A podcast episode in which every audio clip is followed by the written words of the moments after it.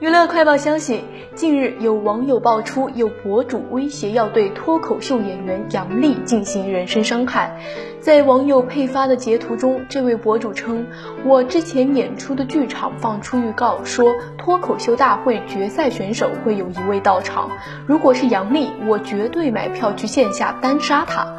据悉，相关博主目前已被禁言。网友私信杨笠所属公司效果文化，效果称杨笠近期没有外出演出计划，并称之后会加强安全防范。有媒体采访到西安警方，警方回应称，如果受到人身威胁，被威胁者应第一时间向其所在地派出所报警。如果威胁人在西安，警方会第一时间采取措施配合处置。